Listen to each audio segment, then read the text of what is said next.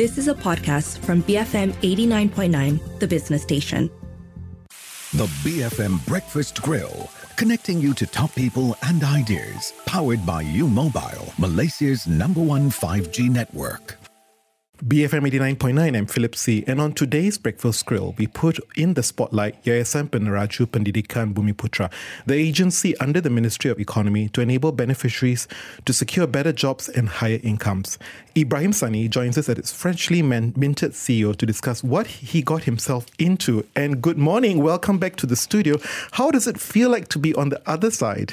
You know, I've, I've been grilling people for like over two years when I was working here, and now I feel that the day has come for me to face my reckoning. So I oh, am. for goodness sake! Uh, yeah, I mean, I'm just, uh, I'm just hoping for the best here right now.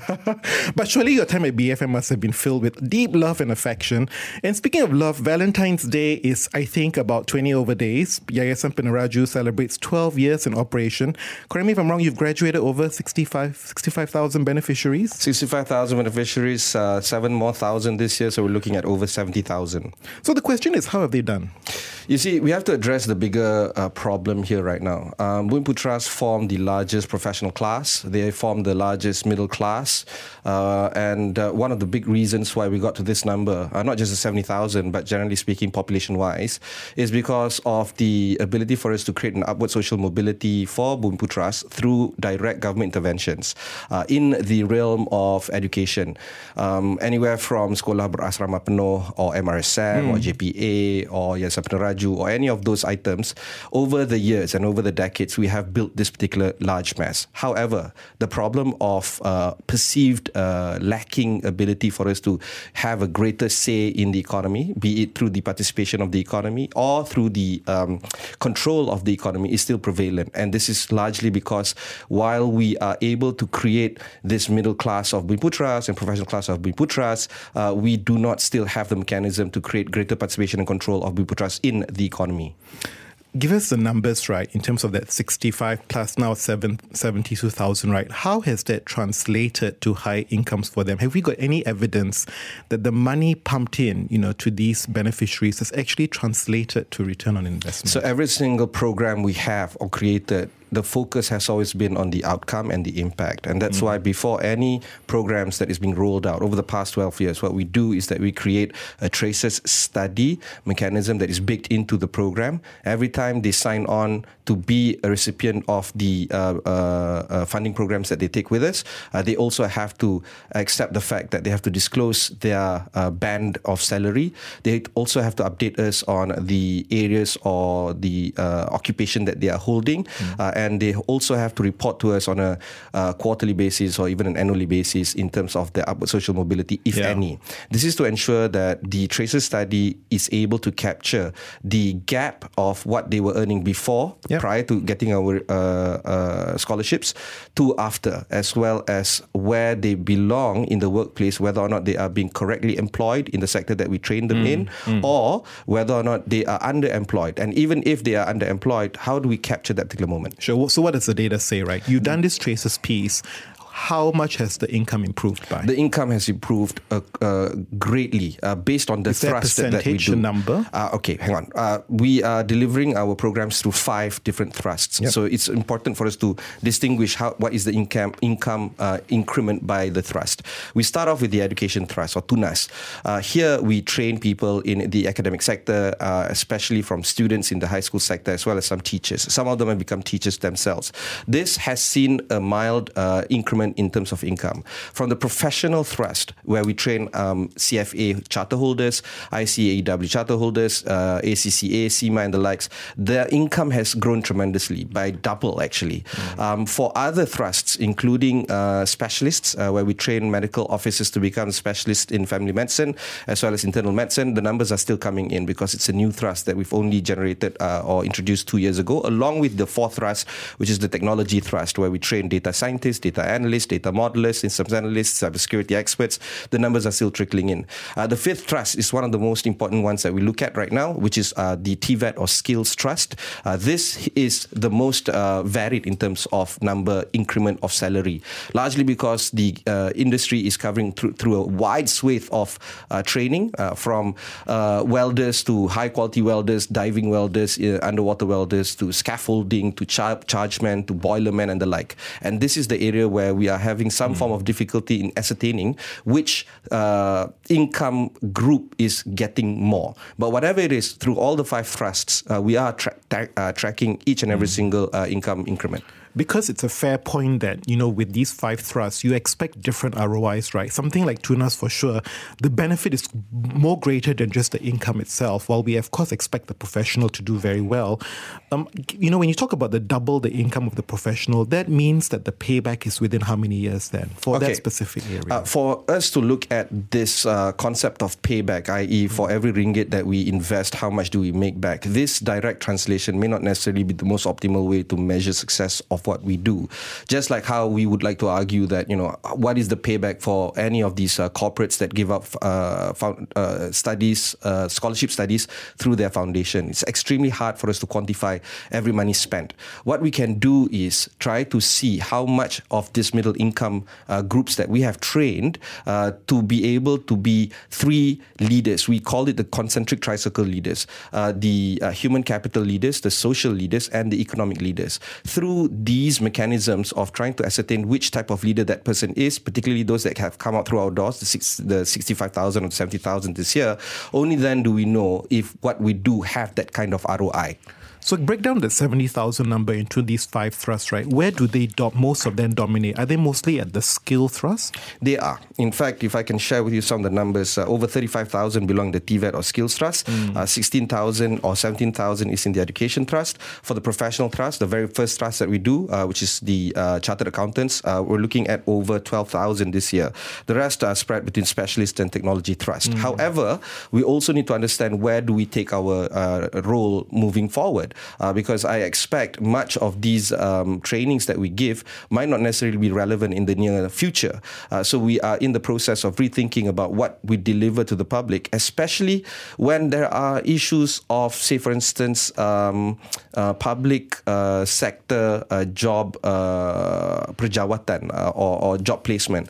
Um, we can't grow, for instance, the specialist trust, the medical trust, not because we don't have trainers or training. The opportunities are not there. Yes, it's mm. not there. Yeah. And this is a problem of both the health ministry as well as JPA and mm. SPA. So we can't grow that particular thrust moving forward. But for technology thrust, for instance, this is a big area of growth, and we would like to double down our bets here. Yeah. Look, I don't have any dispute. Looking at even your list of programs in technology, you really try to do a lot of things AI, machine learning. I think that's not the issue, right? The opportunities, maybe there's a mismatch. But if you just focus on the vocational thrust, right, which is actually where the mass is going to sit, right? And you did mention the challenges of how do you kind of address the return there? How do you kind of get people to move up the income? That is the biggest central challenge for the B40, M50s, and M40s. And how do you get that?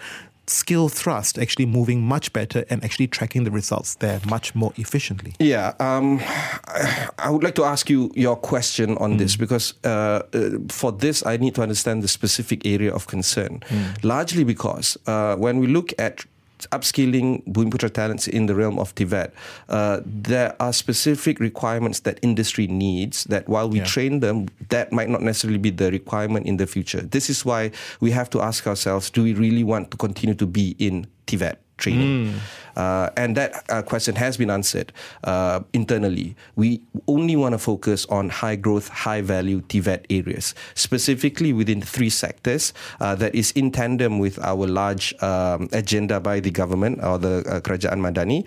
Uh, one of them is, of course, the area of energy transition, because energy transition is going to be a big deal moving forward for the country, and therefore the areas of concern will be in the areas of renewable energy, electric vehicles, advanced materials, carbon capture utilization and storage or CCUS. Another area of high skill, high value TVET area that we look at is digital and technology based HGHV industries, especially those that are in the catalytic industries, new industries that we have yet to be able to grasp our uh, training programs at. Because if the industries are not available yet, it's very hard for us to determine what is needed mm, there. Mm. A third area of the HGHV uh, TVET industry training that we do is in the agro based HGHV industry or the agriculture base, where some of the area focus would be agro commodity, agro food, and smart farming. These are where we look at modernizing and increasing productivity. So there's so many things actually. If I look and listen to you, right, it's a plethora of all these, you know, different ways of you know developing yourself and driving skills. Do you think the central problem here is that actually the availability to do skill development is there, but the will and the interest to do it is not there? Do you think there's a gap there? Do you think there's a skill and will gap, you know, in terms of signing up to these programs? The data suggests otherwise. Every mm. time you open an enrollment, especially in Semenanjung, Malaysia, mm. the enrollment is easily 10x from what we can mm. offer the spots in any of the thrusts, by the way. The problem is also uh, in getting enrollment from Sabah and Sarawak, to be frank. Mm. Uh, in fact, some of the digital digital programs that we roll out in Sabah and Sarawak, if we have, say, for instance, 50 seats to offer, um, very recently we worked with SDEC or the Sarawak Devel- um, Development of uh, uh Digital Economy uh, Corporation uh, and with Scenic in Sabah, um, where we look at the Sabah Creative Economy body. the enrollment is low and when we investigated further, especially after I joined and I spent a little bit more time in Kuching, KK, in Semporna, in Tawau and the like, it's not easy getting enrollments there, largely because there are no industries supporting these kind of jobs there. So mm. if they do want to think about enrolling with our programs in Sabah and Sarawak, particularly in the areas of technology and uh, TVET, they also have to ask themselves, are they willing to relocate? This is a big question that many uh, do not want to uh, relocate. It's a fair point, right? And that's why it's so important to tag with industry, isn't it? So that we actually allow that transition to the end state, isn't it? How much of your program is actually tied to industry? Because every single program is tied to the industry. So is that guaranteed kind of like upside potential, a job that's actually done when you participate in this program? In fact, that is one number that I'm uh, I'm particularly proud of of what Yayasan Peneraju is being doing, mm. which is uh, getting above 90 95 percent percent in some in some thrust uh, job employment. So essentially, what I'm trying to say is, if you get a, a funding program from Yayasan Peneraju, you are guaranteed a job after. This is the point that we're trying to make because we have to make sure that every ringgit spent is spent to a point where you can actually earn after that. This is one of the biggest areas of concern that we have to remember in rolling out new programs in the future. If there are no jobs made available for you, we will not be training that particular mm. program offering that program to the yeah. public. There's a lot of talk that you have a lot of programs. I mean, I've seen this number 500 over programs floating around. I'm sure not all program works right. I'm sure there are some duds. There are some that really are successful. You know, are you going to cull some of these programs going it forward? It is in the process. In mm. fact, uh, I've already culled over 100 programs. We're looking at 500 programs that is on the table. 100 is going is already killed. As simple right. as that. Uh, the number is going to go down even further, largely because we want to make sure that every single training that we do has that optimization element. The question now is, are we going to cull programs that might not necessarily be important for us today, but might be important for us later on? That question has to be put into a lot of thought. And in order to do that, we have to also ask ourselves where is the direction of the country moving forward in terms of the jobs requirement from the particular skills that we train right now. Okay, we're going to take a quick break and return after these messages with Ibrahim Sani from Yayasan Peneraju Pendidikan Bumiputra. Stay tuned, BFM 89.9. You are listening to The Breakfast Grill, brought to you by U Mobile, Malaysia's number one 5G network. Welcome back. I'm Phil See. And joining me for a breakfast grill conversation is Ibrahim Sani from Yayasan Peneraju Pendidikan Bumi Putra. Ibrahim, you've been in the job for, I think, less than 100 days, freshly minted. You know, what's working, not working?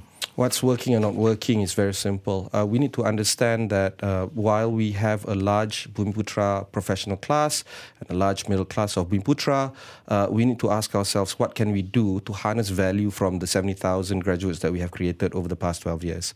Many of us are still asking ourselves if we are continuing to earn salary, i.e., continue to draw the big bucks, it still means that we're not creating value and wealth for the country through the areas of entrepreneurship and participation of the economy.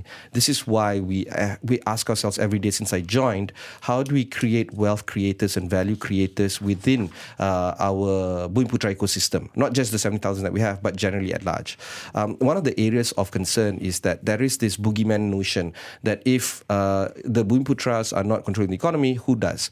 I think we have to ready our uh, framework or mindset in that the threat to greater economic participation and greater economic control isn't the non-Bumiputras, it's actually global competitiveness. We have mm. to ask ourselves, how can we equip our 70,000 scholars to be able to be competitive, bring a little bit more uh, solutioning to uh, the global requirements, and to be competitive uh, at an economical uh, and bring economies of scale to the solution that they bring to the global markets. That's an area of concern mm. for me right so now. if the threat is not the Bumiputra, why is this program then just targeted at the Bumiputra then? We look at how mm. we need to address the upskilling and reskilling process of this big target group.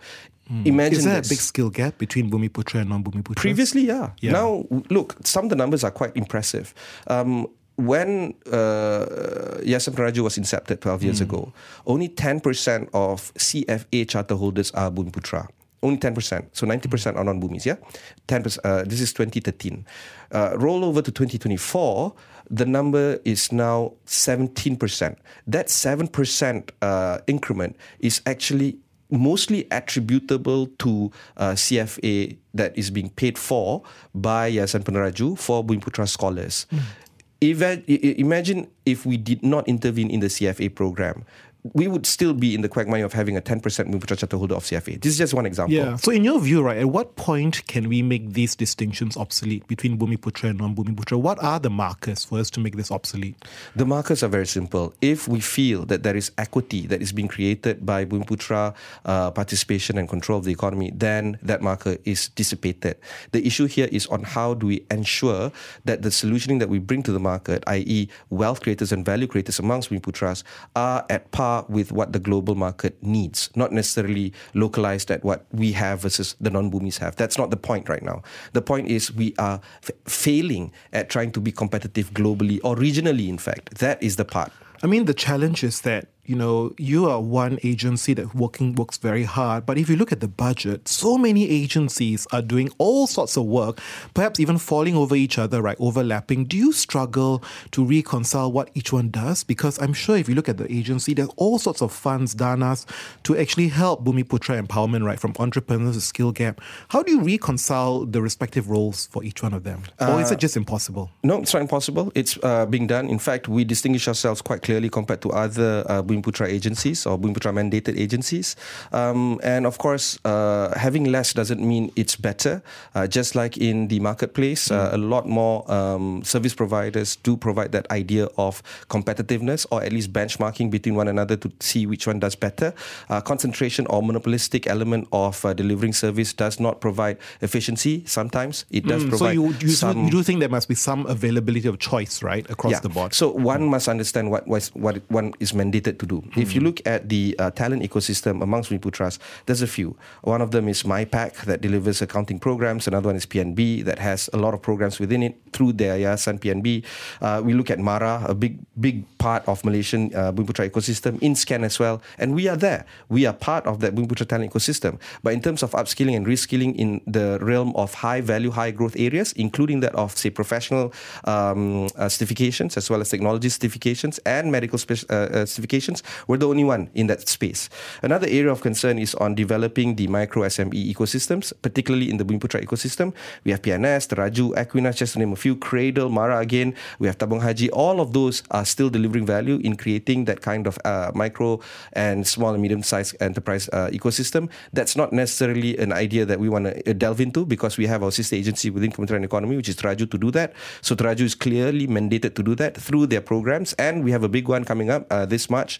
Uh, uh, where there is a Congress Economy Bumiputra that is going to be debating all of these issues in the micro SME mm. space. And finally, we have the uh, Bumiputra mandated agencies at large, uh, including PHB, UDA, uh, we have uh, PNB, Venture Tech, and many more. So, as you can see, while we have many of these agencies, they are clearly demarcated to do what they are mandated to do. The question is in terms of how efficient is their delivery process. Exactly right. I mean, we have clear demarcations, but shouldn't we just unify them to have one one very clear, coordinated body so that actually everybody can just go to that one source, right? And just disseminate the work. When, mm. when everybody carves out their own little niches to do different things, it does create overlaps, it does create inefficiencies, right?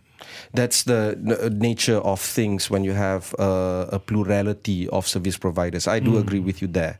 However, I might not necessarily subscribe to the view that everything must be, you know, Not funneled fully into. everything, but it feels like what you mentioned just now was just a plethora, like multiple, right? Feeling or yeah. stepping over each other. No, no, no, no, no.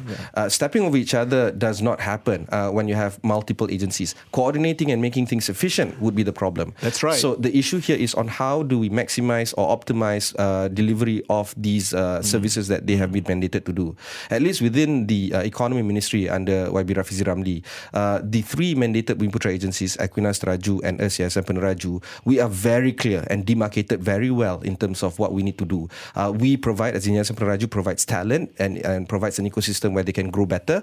Uh, Teraju provides that ecosystem of micro SMEs to deliver better value in terms of creating wealth creators amongst Bumiputras. And Ekuinas play in that PE space uh, in order for us to grow or bring that uh, uh, next uh, stage of investments into Bumiputera companies. So we're clear in uh, Kementerian Economy. I can't speak to that to the rest of the uh, other Bumiputera agencies in other ministries, but within our family of the uh, Economy Ministry, we are clear. And it's very important for us to distinguish the role of uh, the uh, Economy Ministry because while we are also developing policies for the rest of the ministries and the government to adopt, we are also executing some of the policies that we create. And this is a big challenge for people like us, the Raju, Ekuinas, as well as Yasa Raju, because we have to walk the talk, especially in terms of developing the policies and making sure that the policies are being piloted to a point where it is executable in the most efficient and optimal hmm. manner.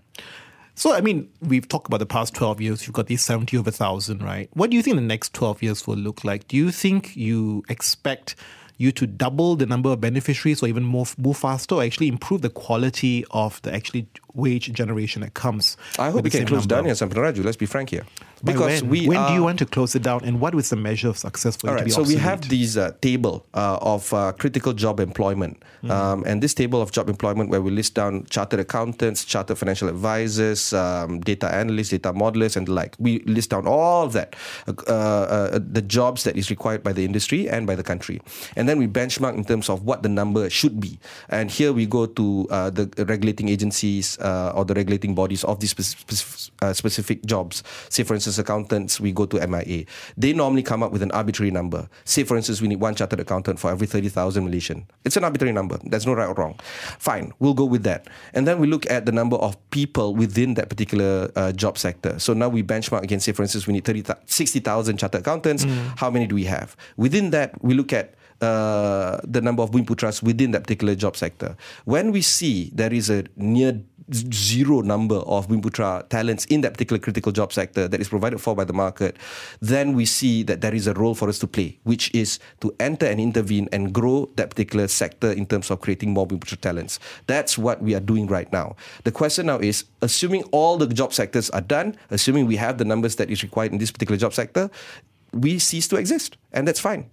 The question now is that that necessity is still needed today, and that's why we have to continue to be operational today. moving Based on forward. what you see in the trajectory, are you seeing this obsoleteness next century or even within this? It's hard to say. Just two years ago, we didn't know that we needed a data modeler for artificial intelligence. Exactly, it's a moving target, right? Yeah. yeah. Uh, but what we do know is that no matter what, we still need chartered accountants, we still need lawyers, we still need architects, we still need uh, um, um, specialists, doctors. So there are two ways of looking at this. Jobs that will continue to be needed by civilization and jobs that is needed in the future by civilization. And if we are smart in terms of identifying or suspecting which one's which, we can do our jobs better.